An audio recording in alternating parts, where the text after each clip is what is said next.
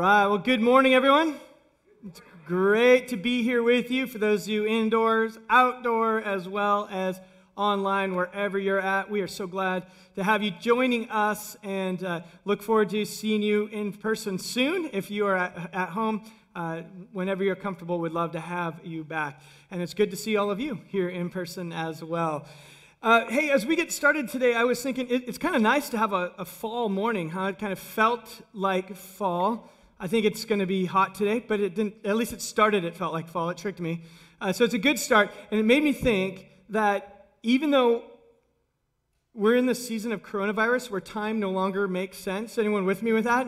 Just like, not, I have no, long, no idea how long a week is anymore. But so I realized we have about, it's, the holidays are coming up already. Can you believe it? There's only a couple months before Christmas, and it's still going to happen this year no matter what. So it's coming. And, uh, and, and with only a couple months left, I was thinking, is when do you start thinking about gifts? When do you start thinking? And my, my wife's really great. She looks ahead, she plans, she knows what people want. She makes sure I have her list in front of me, and uh, every the Amazon inbox is already ready to go. I just have to hit order. You know, all of that. But I was thinking, what, what is your gift giving style? There's, there's that, the really kind of particular, I know you well. And then there's some people, and I wonder if any of you are like this. You're the type who you miss the good old days where you would go to the mall or to a store and wander around looking for the perfect gift, right? Anyone remember those days? Anyone that's your style? Yeah, those are good days. And, and the, the idea is, I'll know it when I see it, right? I don't know what I'm looking for, but I'll know it when I see it. Uh, my wife told me, don't ever do that. Here's what you'll get for me. I'm like, okay, got it. I understand there. But everyone else, I'll know it when I see it. In fact, I heard that phrase this week when I was reading a story. That phrase, I'll know it when I see it, and it was actually about an actor an actor going to an audition, and his uh, manager named Madeline said, Hey, I have an audition for you. In fact, this one, the script it's perfect. It's it made just for you. And this actor, you know, has heard it all before, already experienced some success, and said, Yeah, I've, I've heard that a million times. What time's the audition? The audition is at 4 o'clock. Okay. Well, I'll go, but don't forget, I have an important meeting I have to be at at 6 p.m. I can't miss that meeting. I can't miss it. No, don't worry, we'll make it. You can, you can make it to the meeting in both. So the actor says, Sure, I'll go to the audition. They get to the audition, and he starts thinking, Okay, this is four o'clock. They walk in, and they find out there's nine other people in front of him. Madeline, his manager, goes to the front and, and said, Hey, is there any way that my, my client can go first? He has an important meeting at six o'clock. They said, No, first come, first serve. You're coming, you have nine people in front of you.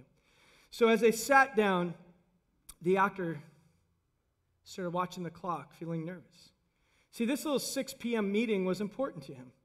It was a little a meeting that took place every Wednesday downstairs in the basement of a little church, 15 minutes from the audition spot. So as he's looking at it, he thinks, I, I just can't be late to that meeting anymore. Madeline finally said, Quit worrying about the meeting. Focus. You have an audition. This is big.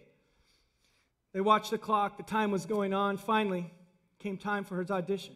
He walks in at 5:40 for his audition. Goes in very distracted and thinking more about the six o'clock meeting than the audition. The producers looked at him and said, "Hey, welcome. Glad you're here." He introduced himself. They said, "We're glad to have you here, Jerry." So as Jerry is now auditioning, he says, "Well, we're, we're casting a sitcom." And it's about, the, it's about everything and anything. It's just about what happens in life. And Jerry said, It sounds like a show about nothing to me. They said, Well, maybe it is. But I want you to know we've already looked at 5,000 people for this show. Jerry said, Well, what is it you're looking for? They said, We don't really know what we're looking for, but we'll know it when we see it. Jerry said, Okay, well, what do you see here? And they looked at him and they saw this guy standing there with his blue pants and a button up shirt and an awkward yellow tie. And said, Well, what I see is it looks like you don't really want to be here. Is that true? Jerry looked at him and said, Well, your show sounds great and all, but it's just that I have an important meeting at 6 p.m. And I just can't be late for it anymore. It's too important to me. The producer saw him and understood very well because he too remembers a time of having the same type of meeting, 6 p.m. in some little church somewhere in the country. So he says, Well, thank you very much. I think you should get to your meeting. It's more important. So Jerry leaves. He walks out after just one minute, and Madeline looks at him like, Are you kidding me? One minute? I guess he blew it. They get in the car, and she drives her client over to the little church, gets him there on time. As he gets out of the car, he looks at Madeline and says, I'm sorry I blew it, Mom, as Madeline was also his mother. She said, It's okay, son. I still believe in you. He goes down to his meeting at 6 p.m., just in time to raise his right hand and say the Cub Scout pledge with his friends, standing there in their blue button down shirts and awkward yellow ties. Later that night, he goes back home and they're having dinner. They get a phone call from the producer, Bob. Bob calls him and says, Hey, Madeline, we'd love to have your son be in our show. She said, I, I thought he blew it. He was only in there for a minute. And Bob said, Well, the truth is, this is a show about a regular, ordinary boy going through normal things in life. And we'd rather have a boy who wants to be a Cub Scout rather than a boy who wants to be an actor. We know it when we saw it, and we saw it in him. And that's how Jerry Mathers got cast to be on Leave It to Beaver. As I was thinking about that, we're living in a time where we're all looking for hope and peace. We look around, turn on the news, listen to each other, and people are we're grasping for something that's going to give a, a glimmer of hope, a little peace in this world. And the question as I read the is I was thinking, I wonder if we would know it when we saw it, that thing that we needed. And it got me thinking about the story here that we're going to look at here in Acts chapter 3. And what was it like in the first century? When the Jewish people were waiting for a Messiah, and then they had this, this rumor that Jesus, this rabbi who was teaching, was the Messiah, this anointed one they were waiting for, God in flesh, who would come to live the perfect life for them.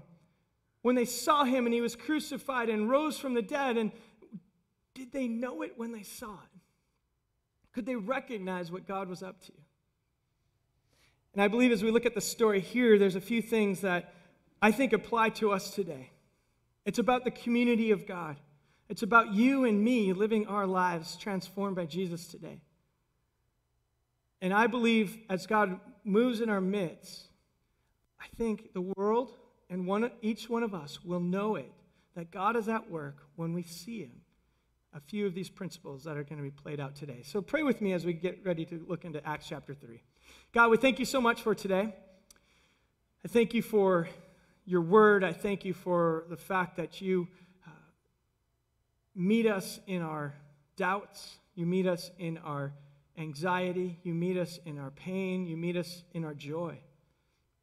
And Lord, there's times when we actually aren't looking to you in those moments, but you are there. And so help us be aware of you. And I pray now, Lord, that you would help us to see you, be transformed by you as we look into your word, and your word looks into us. So change us now in Jesus' name. Amen. So I invite you to open your Bibles to the book of Acts, chapter 3. If you're unfamiliar with Scripture, it's kind of near the end of your Bible, about uh, three fourths of the way through, a little bit more than that, in what we call the New Testament.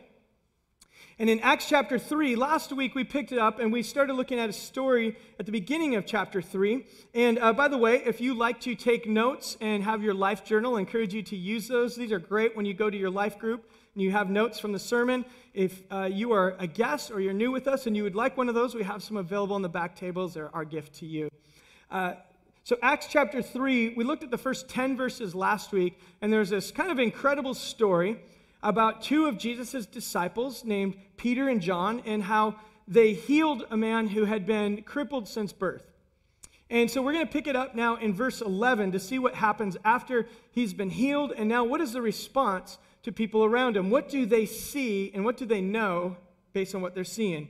Verse 11, join me in Acts chapter 3. It says this While he was clinging to Peter and John, that is the one who's been healed, all the people ran together to them at the so called Portico of Solomon. This is basically just uh, outside of the temple. They were full of amazement. But when Peter saw this, he replied to the people, Men of Israel, why are you amazed at this? Or why do you gaze at us if by our own power, as if it's by our own power or piety that we made him walk? The God of Abraham, Isaac, and Jacob, the God of our fathers, has glorified his servant Jesus, the one whom you delivered and disowned in the presence of Pilate when he had decided to release him. You disowned the holy and righteous one and asked for a murderer to be granted to you. And Peter's referring to when Jesus was handed over to Pilate, they had a tradition of releasing uh, one of the two prisoners, and the people asked for Barabbas instead of Jesus. So Peter's reminding of them, them of that.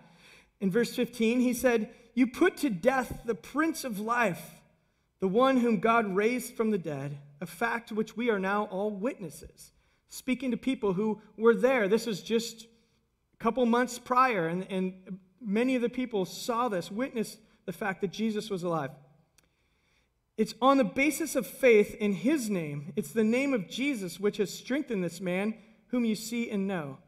And the faith which comes through him has given him the perfect health in the presence of you all. So, what we see here, the first thing is, is Peter and John healed this person. Everyone's excited. They're coming to him and they're filled with amazement. And Peter's response to him was, Why are you amazed? Why are you amazed as if it's us who did this? This is actually Jesus and the power of Jesus that is healing this person. And I notice the, the first thing here, when we'll know we see God moving, it's we'll know it when we see God working through his people. So you know it when you see God working through his people. That's the first thing that we notice here in this story that applies to us to this day. What do I mean by that? They were amazed because they knew the disciples. They saw them. They said, Hey, you're just like you and me, and we all kind of are normal people. How is it that something spectacular is happening around you? Now, you might say, when we look at the disciples, do we think of them as normal people? Do you relate well to them? You might think, how can I relate to the disciples? They have Bible stories written about them. that, that doesn't seem normal. But let's think for a moment what do you know about the disciples? Really? What about Peter? What were his credentials to this point? Some of the most famous stories of Peter, we have a story of he's the one who Jesus said, Get behind me, Satan. So he, that's Peter, that's part on his, that's on his resume. God himself called him Satan. Okay, that's, that's pretty nice. Peter also had a moment where he stepped out in faith. Jesus said, Hey, if you believe in me, walk out on the water. And Peter's like, I'll do it. He starts walking out completely overwhelmed with doubt and sinks. And Jesus says, Where's your faith? What's wrong with you? How about Peter? He heard Jesus' message that said, Blessed are the peacemakers. He knew it, he saw Jesus walk it. And when Jesus was handed over, Peter took out the sword and said, Forget about that peacemaker thing. And he swung it and cut off an ear's, a guy's ear. That's Peter. He also, the night when Jesus was handed over, he said, I will never disown you. I, will, I don't care if everyone in the world does, I won't do it. He did it three times. In fact, he called curses down on himself, saying, Curse me if I knew that man. Qualified to write Bible stories about. How about some of the other disciples? Let me just ask you this. If, if you've been around faith for a while, maybe you're familiar with your Bible, I want you to just kind of jot down, write down the name of the 12 disciples, the names of the 12 disciples. We're not going to quiz you. How many can you remember? How many can you think of? As you're saying, yeah, someone said six. That's about right. I think that's usually where I stop, somewhere around there. Six, maybe, maybe even more, but let me ask you, what, which ones, most of us could know? Well, we know Judas, right? Judas, uh, yeah, he's the one who betrayed Jesus, so that's one we remember. Who else do we remember? Sometimes we remember Thomas. What's he known for? The two times we hear about him, he doubt he one time he says, "Fine, we'll go with you, Jesus. Let's all go to Jerusalem and die with you." And the other time, after Jesus raises from the dead, Thomas says, "I don't believe it. I won't believe it until I see it for myself." So many of us remember those two. They're, they're qualified to do great things, yeah? Most of the other ones, we don't know much about. But we'll know that God, we'll see God in His presence when we see Him at work through normal, everyday people like you and me. We're not looking for the spectacular. It is normal life in which God is the places where God often shows up and works. I love it. I, I have the privilege, you know, I started off ministry in youth ministry, and so I had the privilege of seeing so many times when God would show up in a student's life and help them break an addiction or, or find healing in, a, in their family, and dozens and dozens of students who gave their life to Christ and then went into service and, and kind of duplicated themselves. And I'd always look and amaze, like, Lord, you use all kinds of people. In fact, even me, I mean, I was a kid, I was just a skater kid, you know, wearing my Vision streetwear shoes back in the day. I don't even think they make those anymore. And, and nothing about me would you say, hey, there's someone who will someday be used by God. In fact, if you told my teachers who knew me back then what I'm doing now, they would just say, what, was that part of his parole? What, what, what program? How did he get involved in that? But God, that's how he shows up in the lives people like you and me. I even remember at my 10 uh, year high school, uh, 10 year high school reunion, which was just a, a few weeks ago. Uh, and when I was there, I, I would meet some friends, and there was one friend who he was telling me about his life. Hey, what have you been up to? He goes, Oh, I'm an elder at this church now. And I thought, Wait, you? You're an elder? Hold on, what has happened in the last 10 years? What? That, that doesn't make sense. Another one who had joined the army right after high school, and he was actually wounded in Bosnia working on a UN peacekeeping mission. And uh, he was there at the 10 year reunion telling me how God is such a part of his marriage and how Jesus has transformed his life. And I'm just thinking, there's no way. If I picked all the kids in high school, you wouldn't be one of them that I would think would say this to me. But that's how we know it when we'll see it, when we see God at work in what seems like just the ordinary. That's where he shows up most. I'm actually really excited. We're working on a series of stories you'll hear from, from people at Seacoast, sitting right next to you, who God's using in big and small ways, just as they surrender their gifts. And one of the things to God, one of the things we want for you is to experience the joy of being used by God and seeing Him, the Spirit, work in and through you. I believe that it is in your lives that this world can be cha- transformed and changed. And I think we could use that. we could use the light of Jesus. So that's the first thing we see that God's at work in everyday people. Let's continue the story. As Peter continues to give his, his uh, speech to them, he says, Now, brothers, I know that you acted in ignorance, just as your rulers did. But the things which God announced beforehand by the mouth of all the prophets, that the Christ would suffer, he has fulfilled. Therefore, repent and return so that your sins may be wiped away, in order that times of refreshing may come from the presence of the Lord, and that he may send Jesus, the Christ, anointed for you, whom heaven must receive until the period of restoration of all things about which God spoke through the mouth of his prophets from ancient time. So, what he's saying here is he's going on and he's saying, okay, you acted in ignorance when you handed Jesus over. You didn't know what was going on, but God has been working on this from all times. In fact, this is part of God's process. He says, You acted in ignorance, but you have a chance to repent and return and actually experience times of refreshing. I love this terminology, and we looked at repent a couple uh, weeks ago. He shows up as a theme throughout the book of Acts, and repent is change your mind, is the root of the Greek word there, to change your mind, change the way you're thinking. But notice what he says your sins will be blotted out. Some of your translations say maybe wiped out. The Greek word here can actually be used for to obliterate. And I love that word. Think of that. What happens when something is obliterated? It's gone, it does not come back. How many of us live our lives thinking our sins and our past follow us everywhere we go? We struggle to break free from those doubts and those decisions and those things we said and those things we did that Jesus said, I have obliterated. It's gone. In fact, in Psalm 103, verse 12, it says, As far as the east is from the west, so far as I've, that's as far as I've removed your sins from you. As far as the east is from the west, So that's how far your sins are. How far is the east from the west? Does anyone here know? It's a great imagery because there's no stopping point. If he said the north from the south, you might say, oh, North Pole, South Pole. But even in the ancient world, where my guess is the psalmist didn't really have a great understanding of the planets and how it works, God uses him to say from the east to the west.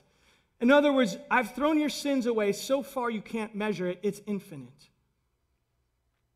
And then we experience, notice what Peter says, so you may experience times of refreshing. If your sins have been t- thrown away and you experience times of refreshing, how many of us actually think that we struggle to believe that? We struggle to live in that truth. And what I actually think Peter's describing here is a pattern. It's a pattern at how God works. In fact, the second point here is we'll know that God's at work. You'll know it when you see God work in history. Let me explain what I mean by that. You'll know that God's around when you see him working in history. God's plan of redemption, or write these three words down. Plan of redemption is kind of big creation, fall, redemption. Creation, fall, redemption.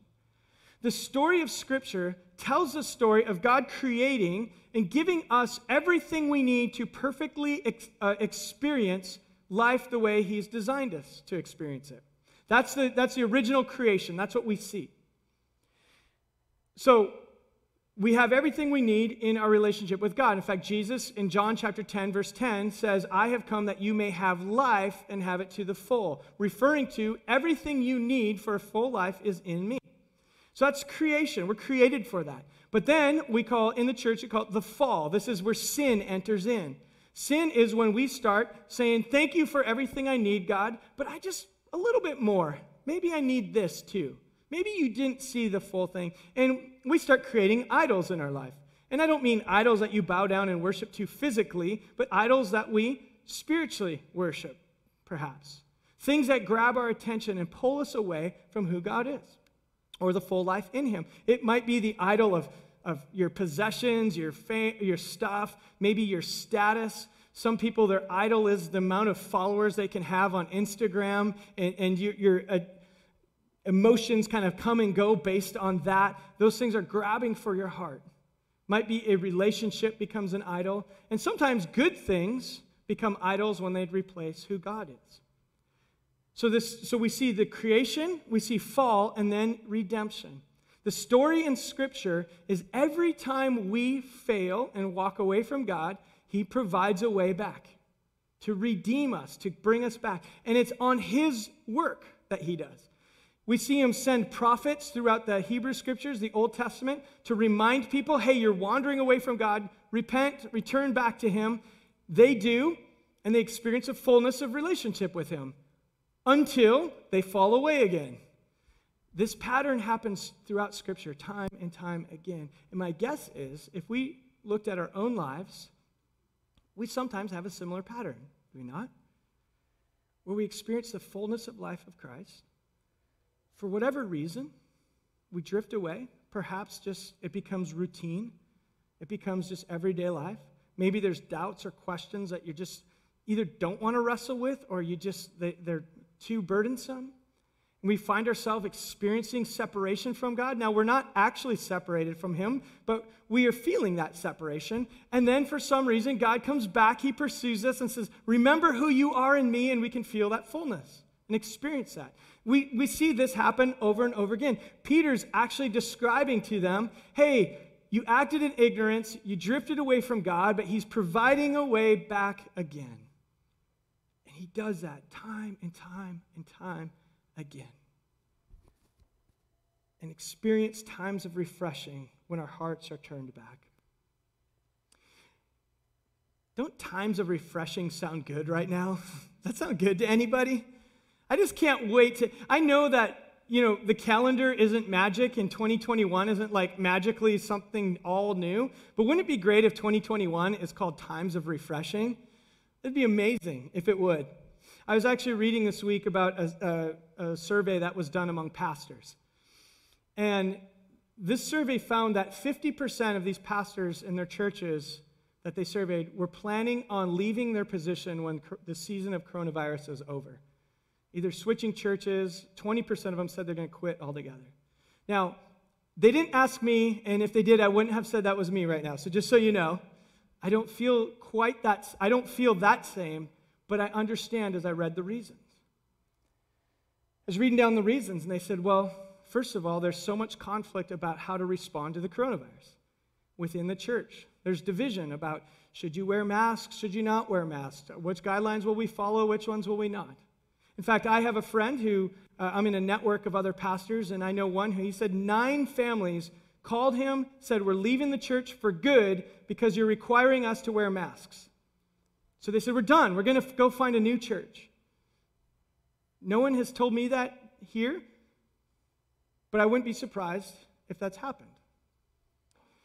On top of the coronavirus response, these pastors said the, the tension that we're feeling with the racial tension, how do you talk about it, as well as the political divisiveness in our country. Those are all factors that they're just saying, I just, we're ready for a change. Again, I can relate to all of it. We did a series on thinking biblically. We had people say, We're so glad you addressed this. And we had people say, Why are you talking about this stuff? People will leave the church because we're talking about racism, and people will uh, leave the church because we're not talking about it. People will leave the church because we're trying to be safe during coronavirus. People will leave because we're not. You follow? You know what I'm saying? No matter what we do, there's all this division. So I'm thinking about that. I'm like, yeah, I could use those times of refreshing. I experienced that. And I think we're actually a healthy church, and I'm experiencing it. So I would hate to be in a jacked up church going through this.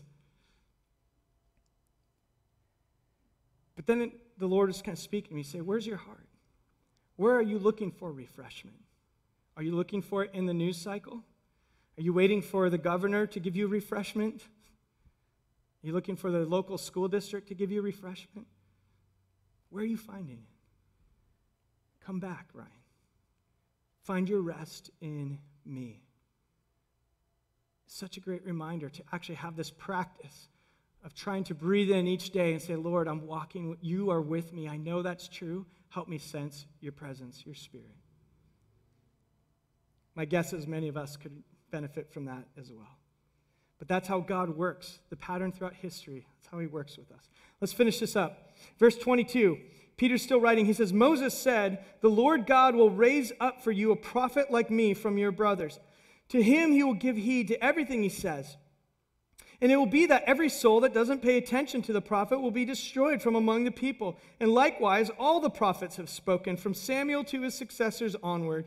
They announce these days It is you who are the sons of the prophets, and the covenant which God made with your fathers, uh, saying to Abraham, in you, all the families of the earth shall be blessed. For you first, God raised up his servant and sent him to bless you by turning every one of you from your wicked ways. So, this is a lot of biblical talk here, but essentially what Peter is saying is hey, the prophets, all of the Hebrew scriptures, our Old Testament, have been talking about this Jesus who will come, the Messiah, the anointed one. And Jesus, and he's referred to as the servant in the uh, book of Isaiah.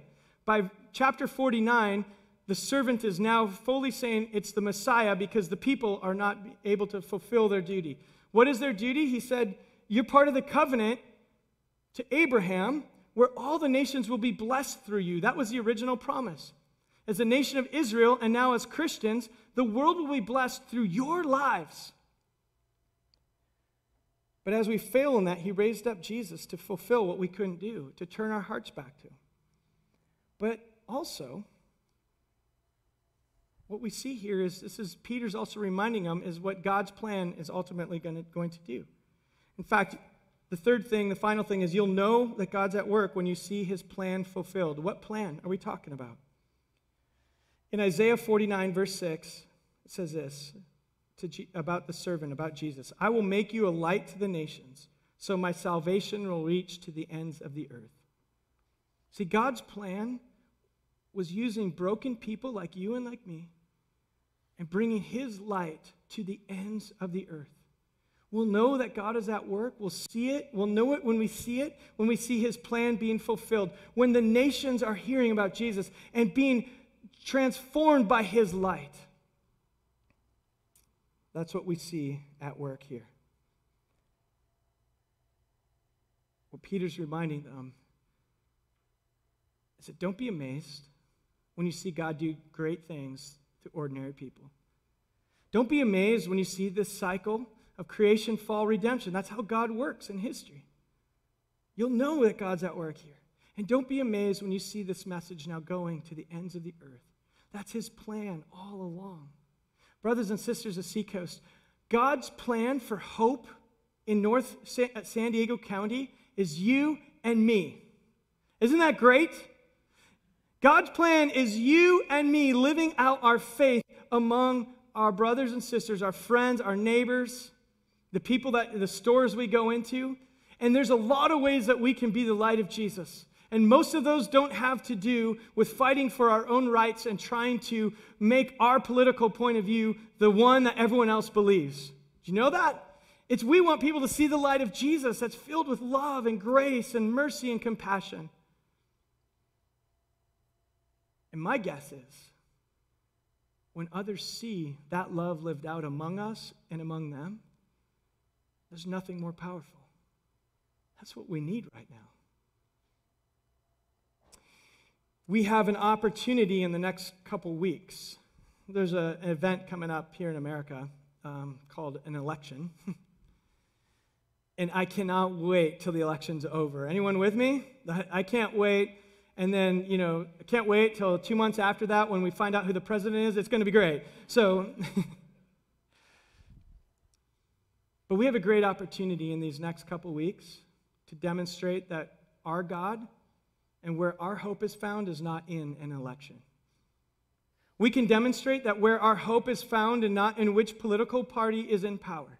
Now, as Christians, we want to pray, we want to vote our conscience, we want to do what we think is right as far as our civic duty, but at the end of the day, our hope is in Jesus. It is not in a president, in a senator, in a, in a Supreme Court, in any of that. That's not where our hope is. Amen? Because those things change. And none of them, let me tell you this, none of them perfectly represent the God of our Bible. They don't. Our hope is in Jesus. And when the world sees that hope through us, and the light of the world is brought to the nations, they'll know when they see God at work. We have family members, we have friends, we have neighbors that many of us are hoping will meet Jesus one day. Why do we ask you in your life journal every week there's a place say these are the people I'm praying for that they'll discover life in Christ? I encourage you to use that. When you pray for people, you'll find opportunities to be light in their lives. I believe that you are now the hope of the world. Christ in you is the hope of the world. So let's take some time. I'm going to invite the worship team to make their way up, and uh, we're going to close in prayer. And I'm going to do something a little different as a, as a team makes their way up. Is we're just going to pause for a moment. I'm going to ask you to pray for different things as a church. If you're not a Christian and this is new to you, feel free to pray as well. We believe that God is reaching out and listening to you today. But join me as we pray. And the first thing I want to ask you, just take a few moments and united as a church in the quietness of your heart, would you pray? for Seacoast. Pray for the leaders, for the volunteers. Pray for our students and our kids. But let's pray for unity. Let's pray for God's Spirit to be alive and moving among us.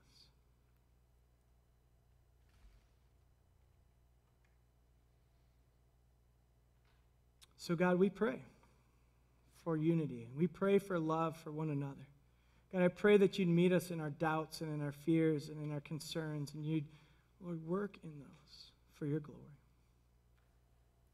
And now let me ask you would you pray for our government? Pray for our governor. Pray for our president. Let's pray for our congressmen and women.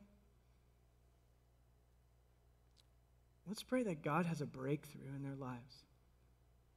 Let's pray for the Spirit of God in the churches throughout the nation to make a difference.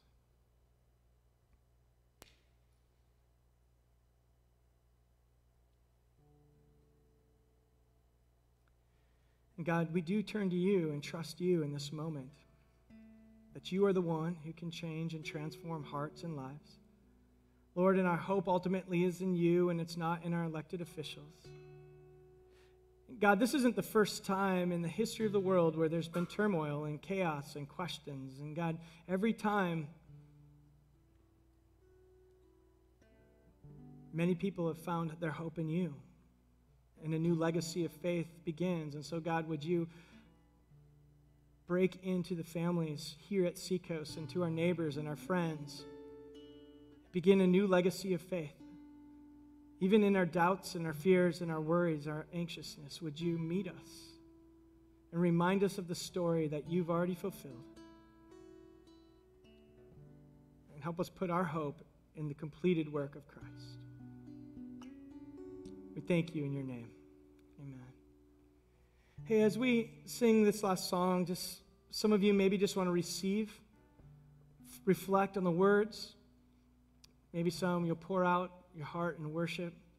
But let's, let's let this be a place where others will know it when they see God moving here in the people of Seacoast. And may you see what God is doing in your own heart during this time.